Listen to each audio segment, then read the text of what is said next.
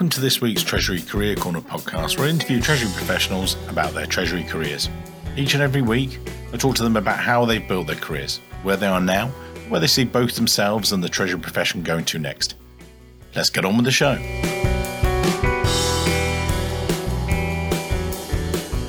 In this week's show, I'm delighted to be joined by Summer Simmons, Director of Treasury at Victoria's Secret. Now, Victoria's Secret and Co. through the Victoria's Secret and Victoria's Secret Pink, one of the world's most recognizable retailers with unparalleled brand awareness. 72 countries, 1,400 store locations globally. Exactly as I just said to some of their 80 million followers on Instagram, just a little bit ahead me. I don't really do Instagram. We know this, but we're going to come back to that. It's, it's an amazing brand, which we'll explore a little bit later on the show. As I say, each and every week, I'm going to shut up. It's Summer show. Summer, if you would, perhaps take us back to the beginning of your career, how you first got into finance and then developed the wonderful world of treasury. Over to you. Absolutely. Thanks, Mike. Thanks for having me. So, my story of getting into finance, I think I've always known that I wanted to be in the finance space as, as young as elementary school. Went through college, had a bit of a circumstance that required me to transfer back to a school in New York State, ultimately New York City. And so I worked full time overnight at an emergency room as an ER registrar while I finished up my last two years of my accounting degree. And so, as luck would have it, I was wrapping up just in time to coincide with 9 11, which quite impacted my ability to step into a job in New York City as I intended given the current circumstances. So wound up taking a job at a regional accounting office for enterprise rent a car. Just a lot of nuances came out of that that I didn't quite anticipate. So as I mentioned, expected to work in New York City, live in New York City, take public transportation. Here I am now traveling out of state from a suburb of New York to wow. a suburb of New Jersey and having to purchase my first car earlier than planned. The work experience was just fine. It was a great introduction to being a staff accountant. I think I started to learn the importance of evaluating evaluating commute as it pertains to job opportunity. If anyone is from the New York tri-state area, they're very well aware of George Washington Bridge traffic. And so Friday nights took forever to get home. So I eventually transitioned to a role in a suburb of New York where I was working for a company that owned and managed skilled nursing facilities and assisted living facilities. So all this time I'm in a month end close traditional accounting role again, great experience at this company, but I felt like I wanted more. I really wanted to step into a bigger organization and see the broader picture of accounting. As again, a follow up from 9 11, Morgan Stanley was expanding their footprint into the suburbs and opened up a huge office. They actually took over Chevron Texaco's headquarters in Purchase, New York, and they were expanding their footprint there. So they were looking for finance associates to join them great opportunity. This is circa 2004. I joined Morgan Stanley and I'm supporting products that you can walk in retail products. So anything that you and I could walk into a, a Morgan Stanley branch and invest in and or buy into, if you will. So let me jump in there because I just wanted we whizzed through that, which was fantastic. But you made that move from accounting within a corporate enterprise and Cyprus and things like that to then the move into financial services. I know we discussed this the other day when we had our call, but what was that like for you? That sort of transition. I know we'll come on to Chuck and a couple of other people later on, but the transition between corporate world, if you like, and versus financial services. How did that feel? Sure. So I would say that the biggest impact of the transition was just the sheer size of the organization. It went from a very small family owned company to a publicly traded company, obviously Fortune 500, global footprint, and my immediate role was supporting a global role and just the infrastructure within the organization, having defined HR and defined teams to improve or not necessarily improve, but to support the employee's experience. So that's mm. the first difference from going from these smaller operations and shops to a very well established and highly regarded organization. And then there was the interaction, appreciating that people are in different countries and we all have these roles that fit into the broader picture. And at the time, I was supporting a product that was roughly 100 million dollars per quarter in terms of just service fees as it pertained to asset management. And just the sheer volume in dollars was light years from where I was coming. And so that took my breath away. And I started to really appreciate and understand this idea of ultra high net worth as a retail institute, a retail financial service versus an institutional, which obviously bigger dollars, billions of dollars at that point. And my eyes opened up to this new dimension of wow, this is where it is. I mm-hmm. definitely see that I have a budding career here. And did you find, again, I spoke to someone actually just this morning where they were talking about being actually, they were in the oil and gas industry and they were a small exploration company. And then they went to a Shell, like a mega major and things like that. And I said, Oh, how did you find that transition? They made a few, uh, but they were one stage team of five and they were quite a big player. And then they were suddenly this tiny cog in this global machine. Now, Morgan Stanley slightly different, but how was that for you, that sort of step up, if you like, in terms of scale? That's a great question because it was two parts. So I did feel like I certainly was in a smaller role, but I felt like I had access to so much more. Even though I was coming from a mom and pop shop, I felt like I had access to so much more by way of the intranet. So I could navigate the company essentially virtually and understand the remit. I think when my eyes really opened, Mike, was when I moved from the retail side of Morgan Stanley to the institutional side. Retail is small in the grand scheme of things at an mm. investment bank.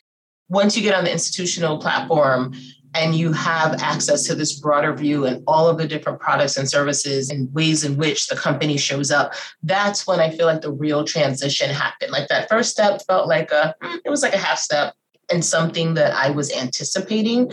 Switching over to the institutional side where i stepped into more of the unique disciplines of finance and accounting is really when my eyes opened up and i thought wow from a professional experience i had no idea that these were options for roles. And I'll talk a little bit about what those roles entailed. And then from a service provider, what Morgan Stanley offers the globe I couldn't appreciate it being on the retail side, even yeah. navigating the organization through its intranet. There's a separate intranet for the institutional side of the Just as you grew your roles, and people can see this on LinkedIn, they'll see you get moving up through Morgan Stanley and then accounting controls and then transfer pricing before then you sort of transitioned into treasury and started to get that.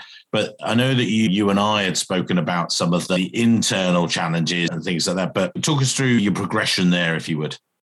Sure. So, as I mentioned, supported retail products for maybe 18 months or so.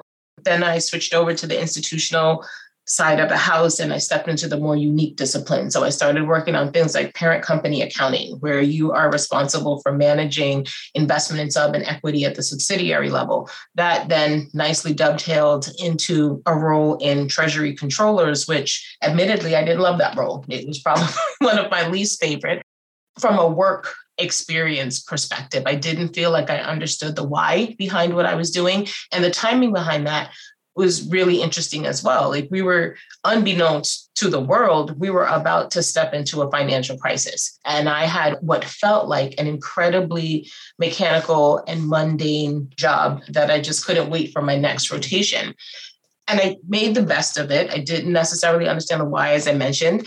And so it was important for me to, while I spent time in that space, to go ahead and engage with the folks that we were supporting in the role. So I reached out to our traders and got a better appreciation for why what we did mattered and how it impacted their day job. And that was incredibly helpful in shifting how I thought about the role. The other part of this role, before we get to the financial crisis, was the opportunity to watch deployment happen. So this role wound up being deployed to colleagues in Glasgow.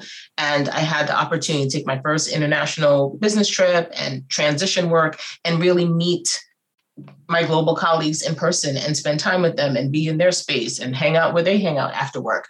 And I think all of that really made that experience looking back on it so precious and so different and gave me this really different perspective for a job that I loathed. Like my first three weeks in that role, I was like, when can I go do something else? Fast forward, financial crisis occurs, Basel and SOX become this huge thing. It blows up, and everything requires a litany of documentation. And it's interesting to watch this happen real time in a job. It was fascinating to see that and understand how that could happen. And again, really started to take a ton of inventory and appreciation of this opportunity to serve in this capacity.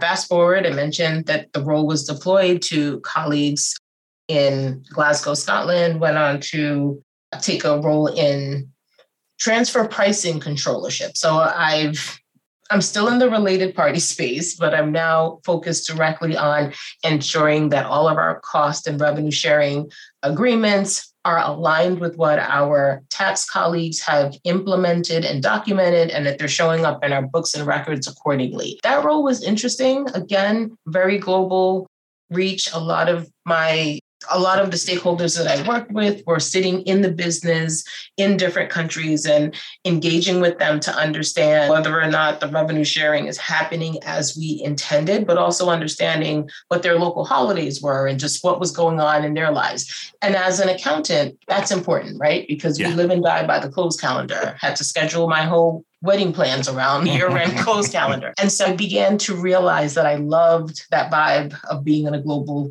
space and enjoying the benefit of living in New York City and what happens locally in the Northeast, but being very much tied in to what my colleagues in Dublin and Asia and Budapest were celebrating and or what was important to them from a work perspective, a culture perspective, and how we all work together to make sure that Morgan Stanley's work got done. So the transfer pricing gig was pretty cool. Life changed for me a little bit. I went ahead and got married. At the time, I was back to a crazy commute. And I thought, all right, given the financial crisis and just the scrutiny that banks are under, it doesn't feel that fulfilling to work back office in a bank anymore. I want to try something new. I really want to take this experience and move it forward. And so I traded a 75 mile commute via public transportation to a 75 mile commute drive and took a role with GE Capital that was based in Stamford, Connecticut. And so I step into GE and I'm excited. I am just hitting the ground running. Most of us grew up using GE appliances and light bulbs. And so this felt like the mecca. I remember going into GE and thinking, I'm going to retire here. This mm-hmm. is where I'm going to work for the rest of my career. And the first role that I had at GE quickly made me rethink that. So I'd stepped into a very neat treasury specific role. It was hedge accounting. And the work was fine, but my stakeholders were super limited, Mike. Like GE had over 100,000 employees at that time. And I literally worked with four people that sat within feet of me.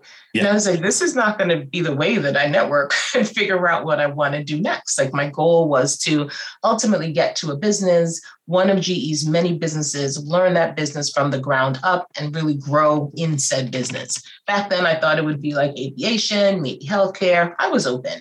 At the same time, GE was deciding they wanted to become a bank. So here I am running from a bank and have jumped right into the fire of we are gung ho to become a bank. And so they were seeking a SIFI designation, significant influence in financial institution, which made sense because at the time they had over $70 billion in commercial paper portfolio. That put a little bit of a damper on things for me because I truly thought I was escaping a banking environment. But the banking environment that we were creating was not an investment bank environment. It was very different, it was quite nuanced. But more importantly, the work that came out of creating that is invaluable. Like there, there's no way that I would have known to ask for this experience. There's no way that I would have been able to ask for how do you reorganize a company of GE Capital's status and structure and esteem and complexity? How do you unwind that essentially get rid of GE Capital and go back to an industrial model. What does that look like? What does it entail? Some of you, we've skipped a tiny bit there because some of the, you and I both know this. I, and somewhere we'd had this chat before that with G, the old catchphrase used to be in two years, you'll be in a different job. In four years, you'll be in a different country a lot of the mm-hmm. time.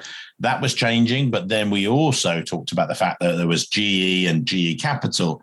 And you were in this well, as you put here on some of the notes, an unprecedented time because GE pivoted. GE Capital one stage was over half, you know, more than half the business, way more, and then suddenly they went actually we're an industrial business. Can you just talk to that in treasury terms as well, and then we'll talk about how you develop from there, basically, if you would. Absolutely. So, in the midst of this revolution to become a bank, from a treasury perspective, the role that I then transitioned to after the hedge accounting role was a true treasury operations managing cash for North America role. Yeah. And that was a brand new world for me. So here I am taking off my lens as an accountant and living in historical everything to very forward looking. Our team's responsibility was to manage short term cash, which was zero to 10 business days.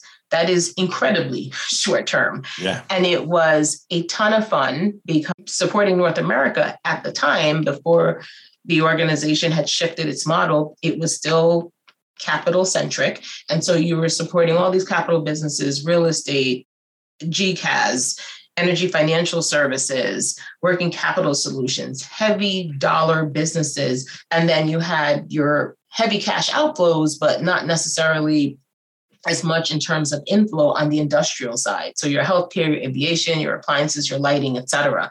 And being responsible for aggregating all of those cash needs on a daily basis, being in the commercial paper market at this point, the portfolio was roughly $25 billion, rolling 25 billion in CP daily. Full transparency, I wasn't rolling it, someone else on the team. Oh, no, did. yeah, yeah. But being in constant communication with your CP desk and your investment desk and ensuring that you had your cash for the rest of the week or at least tomorrow was a high visibility role, but also incredibly demanding. So I'm coming out of a role where everything has happened, everything's over by the time I'm ready to book a journal entry to real time in the moment, get a call from someone that says, I got a plane on the runway and I need $500 million, and the CP market is closed for the day. It's having, it was just almost like being on a roller coaster if you like the adrenaline that comes with it. If you don't love that feeling, this would have been an awful job. Yeah, I don't love roller coasters, but the fact that I was managing all of this via Excel and a quasi dated treasury workstation really did feel fulfilling and empowering and gave me this big appreciation for how a company of GE circa mid 2000s, how they operated, how they functioned. So that was a very big deal. Fast forward to the business model changes, we unwind GE Capital and we pivot to the industrial model. Mike, the job doesn't change. I still am responsible for managing cash for North America for now, back to these industrial companies that don't necessarily have a ton of cash that they're just sitting on. So the job becomes more intricate because that 500 million conversation feels different when you don't have G capital just sitting on. You don't have their cash that you're sitting on to sort that out. And it really put me in a position as a new treasury professional to be thoughtful about how do I make this so that we don't have major errors and I'm not at risk of getting fired every day because we've overdrawn a bank account. Yeah. And therein lies the importance of relationship.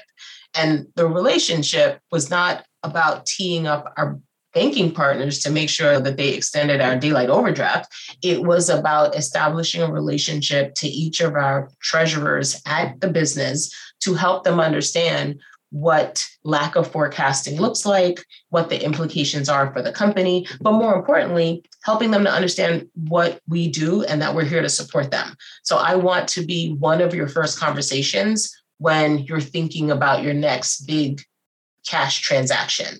I want to be so ingrained in your mind that I'm probably the second or third phone call after discussing a deal. And that really helped, Mike. Like it, it absolutely transformed how chaotic this role could have otherwise been to how relational and interpersonal it became, and quite frankly, educational. So yeah. instead of just picking up the phone and saying, I'm going to need $500 million tomorrow, it was, hey, so these 15 steps have occurred as it pertains to getting this engine ready. And these are the things that are variable in whether or not we'll be ready to release the engine. And this is what we need and the timing around it. And I won't know up until this very moment. So there was more context. And that certainly helped for me to be more thoughtful in my forecasting, as well as for me to have more contingency planning around it. Talk us through, if you like, for the listeners. So you were the business had pivoted, you pivoted with it and everything else, and you'd had a very successful time there. But what happened next with the move move to NiSource and everything else? Because otherwise we we're not going to cover that. And what, what was important about that? Sure. So eventually, as you mentioned, if you work for GE long enough, you will move.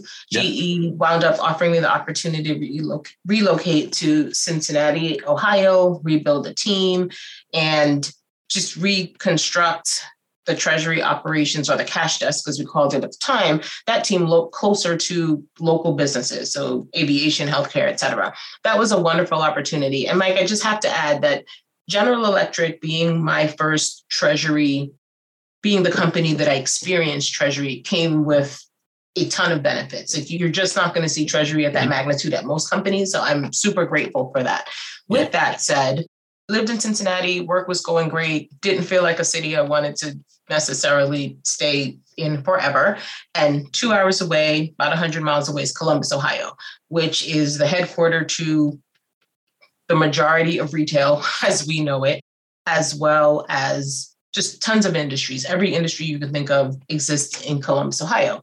So wound up being recruited to join a utility company, which admittedly I had not heard of at the time, but learned very quickly that they were highly regarded within the industry. One of the few fully regulated gas utilities, pure play gas utilities in the United States that served seven or so jurisdictions. So I traded in my GE badge, traveled another 100 miles north and decided to take this role as an assistant treasurer at NiSource. And it was a much broader remit, obviously a smaller table, but a bigger opportunity for me. As assistant treasurer, I was responsible for the corporate finance side of the house, as well as the treasury operations side of the house quite a few differences between the organizations, as I imagine anyone would guess. At its height, GE had over 300,000 employees, and I was stepping into a company that had roughly 8,200 and was a domestic entity. And, um, and Summer on that as well, the sort of change of you'd gone, as we talked about earlier on in the show, corporate side to banking, but then cash and banking, and then GE, boom, and then you'd gone to business again and not say GE wasn't quite the opposite. What was that like for you? It was a little bit intimidating right? Because here was i mentioned that i went to ge because i wanted to learn a business from the ground up but eventually treasury became a shared service. And hmm. so that opportunity to move into a business and learn it from the ground up didn't quite exist in the way it did when I joined in 2012 or whenever that was. Staring me in the face is the opportunity to learn the utility business from the ground up and understand the nuances of treasury. And I think that there were just so many things that I was nervous about that I underestimated the cultural shift. I underestimated what that would be like to work for a significantly smaller organization. And to be frank, I went from small to big, and that seemed to be fine. And I thought you could just make that step backwards, and hmm. that would be just as easy. I underestimated as you change industries. Not only does the company have its own culture, the industry has its own culture. And keep in mind, all of my roles up until this point were Northeast based. Even though I sat in Cincinnati, all of my constituents and stakeholders were still Northeast staff and associates. Mm. So I am now really experiencing the Midwest from the lens of a New Yorker, and that comes with its own stuff. but I'm also experiencing an industry that, in essence, runs like a monopoly. So the impact on the bottom line feels very different. The funding model is very different from what I'm accustomed to. And I think I may have shortly, I may have underestimated how I would process that and how I would jump in and show up as myself. And so you have very tenured staff that are brilliant and know the job in and out. But the sense of collaboration doesn't exist as much because there's so much specificity about the roles. So coming in and being bright-eyed and bushy-tailed and wanting to spend time with everybody and understand what they did and how they did it, that wasn't super receptive. It was here's this city slicking New Yorker from General Electric wanting to poke around in all of our stuff. I would say that was not very much appreciated at the start. I will say I was relieved that I learned that Treasury is Treasury. I was able to jump in day one from the operational side of the house and understand that process, improve it fairly quickly. And the corporate finance side was my learning curve, like sitting at the deal table and experiencing the negotiation that happens when you issue debt or when you issue equity or even something as simple as a term loan, what those banking relationships look like. That was all really valuable and just not something that I'd experienced in the past. So I was grateful for all of the different that I was experiencing and just navigating how do you process the pieces that you didn't anticipate being challenging. So, fast forward six months into this role, the thing that no one that works for and or is a leader at a utility company wants to happen happens we have a catastrophic circumstance at one of our operating companies. And I share this with you, Mike, because as I talked about the culture and how, you know, maybe bureaucratic it was, it took this catastrophe to organically shift the culture. Something that we've been working on as an organization from the perspective of continuous improvement, it happened overnight. We had a third of our workforce deployed to our smallest jurisdiction and operating company to rebuild the towns that were impacted. But then you had your home office or your corporate staff really running interference and making sure that the day job for the other six legal entities still occurred and that this operating company got the support that they needed.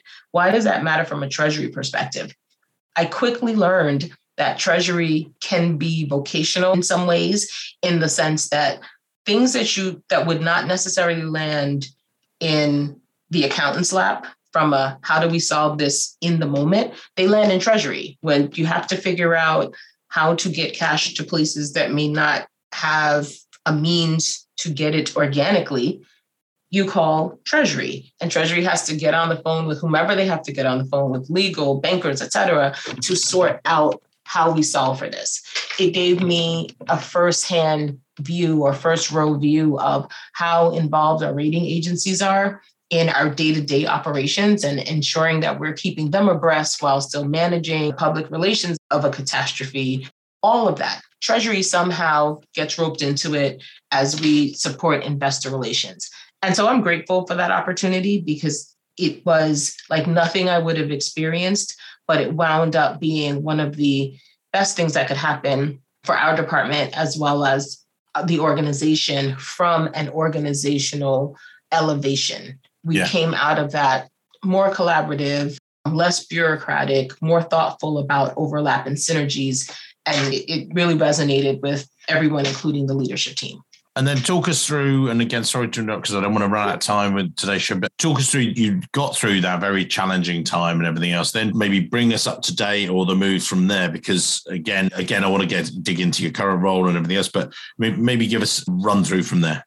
Sure. So admittedly, or not so admittedly, I got a little bored. I woke up one day and realized that I work for a single currency domestic company.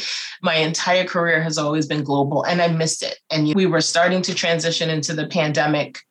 And so being remote and really just have a very singular view of what was going on with just the United States. Like I didn't have global coworkers anymore mm. to kind of how is this showing up for you? And I'm making light of it. I'm playing it down a little bit, but no, I did fine. miss the global side of things. And so I found an opportunity or an opportunity was presented to me that looked and felt a lot like my GE experience. And I got super excited, decided to move forward and put the utility in the rear view and step back into this global space.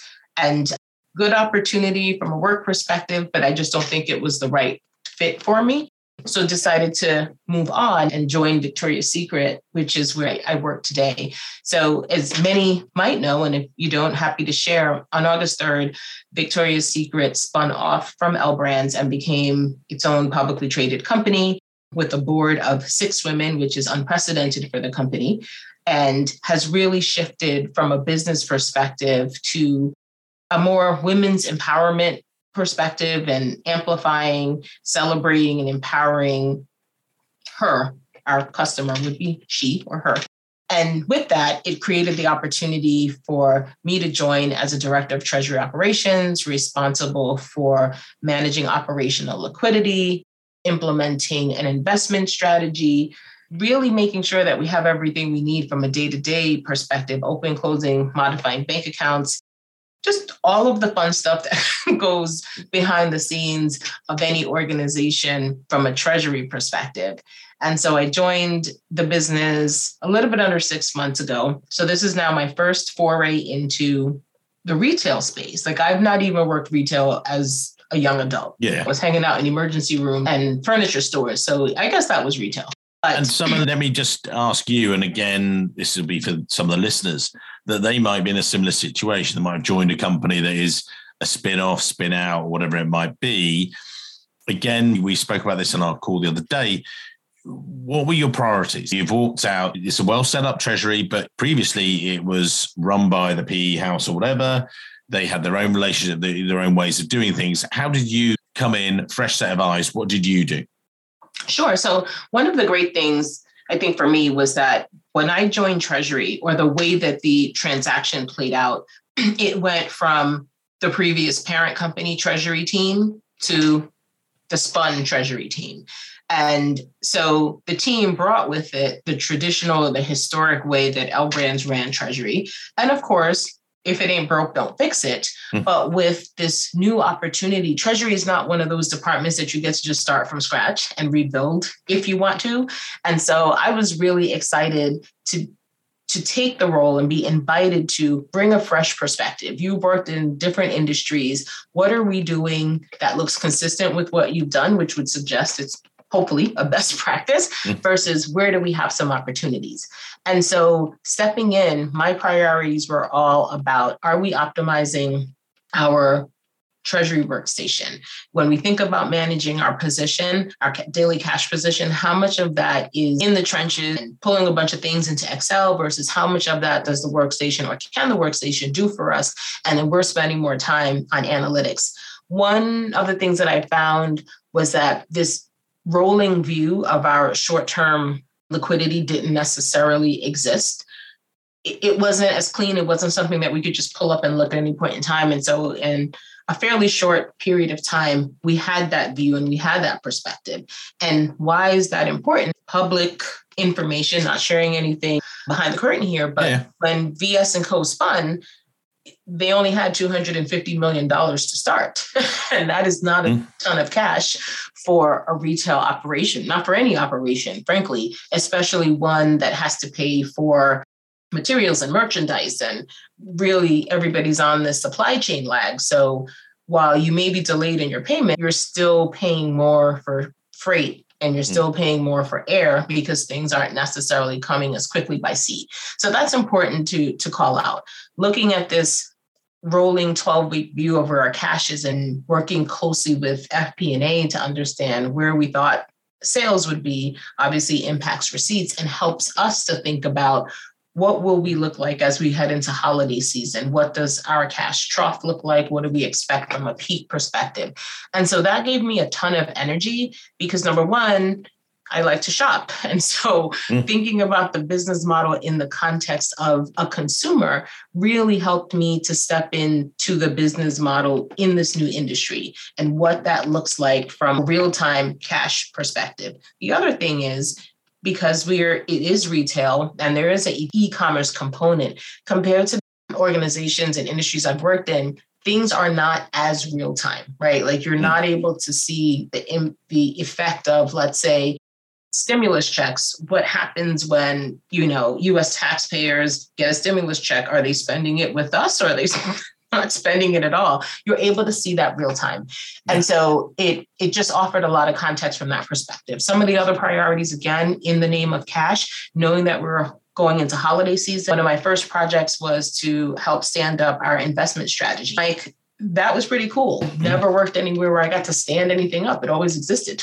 and I got yeah, to it, was, it was yours. It was yours. It was mine or it is mine. So it's been very refreshing to think about the fundamentals of Treasury and really go back to. And how I approached it was I went back to the pandemic when we all stepped in as Treasury professionals. I know my last day in the office was March 12, 2020. And I specifically remember that day us calling our admin agent for our revolving credit facility and saying, in the two plus years that I've worked here, we've never tapped the revolver. How do we do it? If mm. we need to, how do we? So stepping into this role, it was understand what our credit facilities look like, but more importantly, what were we, what was the team at the time panicked and trying to solve from a pandemic perspective? So it was almost like moving backwards. Let's make sure that we have our contingencies tied up and that we feel really buttoned up about them. And then let's move our way towards the nice to haves like automation yeah. and ended reporting. What did we have heartburn about and around the pandemic? How do we have that situated today? What are our triggers? How would we know that cash was falling lower than we anticipated? And how do we plan for that? So, when you ask about priorities, it was certainly pandemic proofing this new team, if there's such a thing, and then really stepping into from an operational perspective, where do we have some opportunities to, again, do more with our Treasury workstation, spend some time with our support for the TMS to make sure that we're optimizing it. And then go from there is establishing more of a forecast driven discipline across the organization. I think that was big, which translates into relationship. Here I am, new kid on the block again, know nothing about the industry. We have a company that's coming spun off from a parent that had a ton of cash. And so oftentimes folks in the business think of treasury as literally a bank or a vault mm-hmm. where we've just got loads and loads of cash and if they come up with something last minute we can accommodate it so really making sure that we socialize the concept of we only came with 250 million. So we've got to be really thoughtful about how we spend what we have. So it was a little mix of technical as well as, I guess, interpersonal, but a lot of relationship. And obviously engaging our banks and figuring out where their strengths were and how their strengths align with the priorities for our team. Summer, amazing conversation about Victoria's Secret and everything else. We spoke about this before the show as well. And this is a key area for you, and it's not an area we really delve into. But as you said, this is this is we had recently had International Women's Day, we've got Women's Month, and everything else. And not only added to that, you're very active within. You're a woman of color, so it's a passion area for you and something you really support, as do we. But the key thing is, can you speak to that a little bit to some of the listeners today that they will either be in a similar situation, i.e., thinking, oh, actually, how should we do this? Or, but I think you're a great proponent of this. So maybe just explain to the listeners today what they should maybe thinking around. Sure. So I would say that during the course of my career, hmm. and I'm going to take this, I'll probably started at Morgan Stanley because of the infrastructure at Morgan Stanley, where there were affinity groups and there were opportunities for people from all over the organization to convene with people that they had things in common with. So normally there's like an african american resource group et cetera. That is something that has been a huge part of my professional experience. Whether you're going through a tough time trying to navigate the culture of the organization or you're in a role that you're questioning is it the right fit? I found that the erg was where my safe space existed. To get perspectives from people that didn't necessarily work in finance or in my specific department, but to understand how they've navigated the organization, what did mentorship look like for them, and really have, again, that sense of community and camaraderie to help shepherd what otherwise is you managing your career. And that remained a very salient point in me taking on new roles, making sure that I engaged. So when I worked for NiSource and I left General Electric, I co led our African American employee resource there. As I've come to, to Victoria's Secret, I was three months into role and I was tapped on the shoulder to lead the African American and Black associates. We call ourselves Mosaic and we also call it an inclusion resource group. Mm-hmm. So here I am three months in and I'm leading this group, but it's it is as much a passion project for me as it is fulfilling because I think it's just important for people across the organization to know that roles like treasury exist and to have that safe space where someone might be curious or just embarrassed to ask a colleague or a leader, what do they do exactly? I don't get mm-hmm. it. Where do they fit into the finance organization? And the feedback that I've gotten over the course of my career, especially being in treasury, is people catch me by myself and they ask me more about the role and how I got here. And I think that's how we recruit, right? Treasury is one of those things that you don't quite learn it in college. It is very vocational, it's on the job training. And most finance professionals feel like it's the rotation that maybe they can't take or they're afraid to step up and ask because they just don't necessarily have as much context about the job. And I think that is where focusing on your soft skills and your technical skills come into play, but it's also leveraging your network. And so for me, it really boils down to making sure that I'm constantly recruiting for Treasury, yeah. but more importantly, that at the various companies and communities that I engage in, I represent for others that look like me the possibility that this exists. So I mentor younger people that are maybe early years in college. And I've worked for some pretty cool companies. I'll be honest, everybody knows GE. Yeah. One of the other companies I've worked for was pretty popular. But the most responsive and positive reaction I've gotten to, I've gotten is joining Victoria's Secret. Household brand. Everybody thinks that I hang out with models all day. You I'm don't? Sure that comes well, well, well, that's what you said to me, Summer. This is one Oh, that's fine. Okay, that, that, that's changed the conversation, but carry on.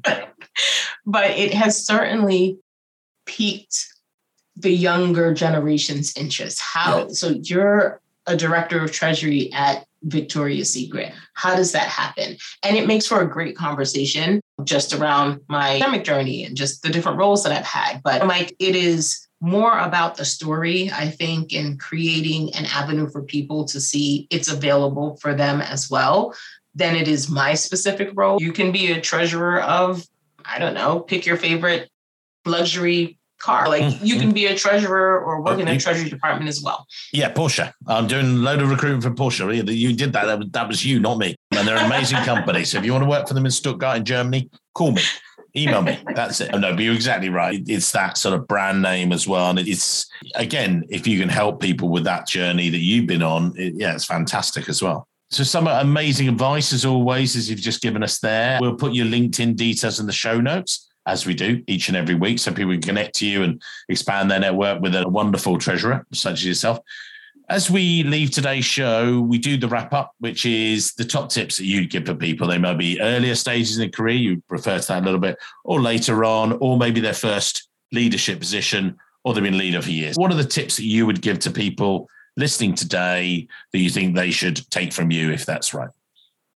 Thanks, Mike. I would say my top tips would be invest the time in exploratory conversations wherever you are in your career. I want to invite everyone to talk to their treasury team wherever they work. And if you're not ready to talk to treasury, just step outside of your immediate box and go find out what someone else does. So If you can spend some time shadowing i think that would be helpful. But in in all seriousness do spend that time across the finance organization to understand the various disciplines that exist. The second thing which is actually a piggyback on that first one is to go back and look at your own self appraisals and the work that you've done over the years. And if you're early in your career it might be the work that you've done over the last year.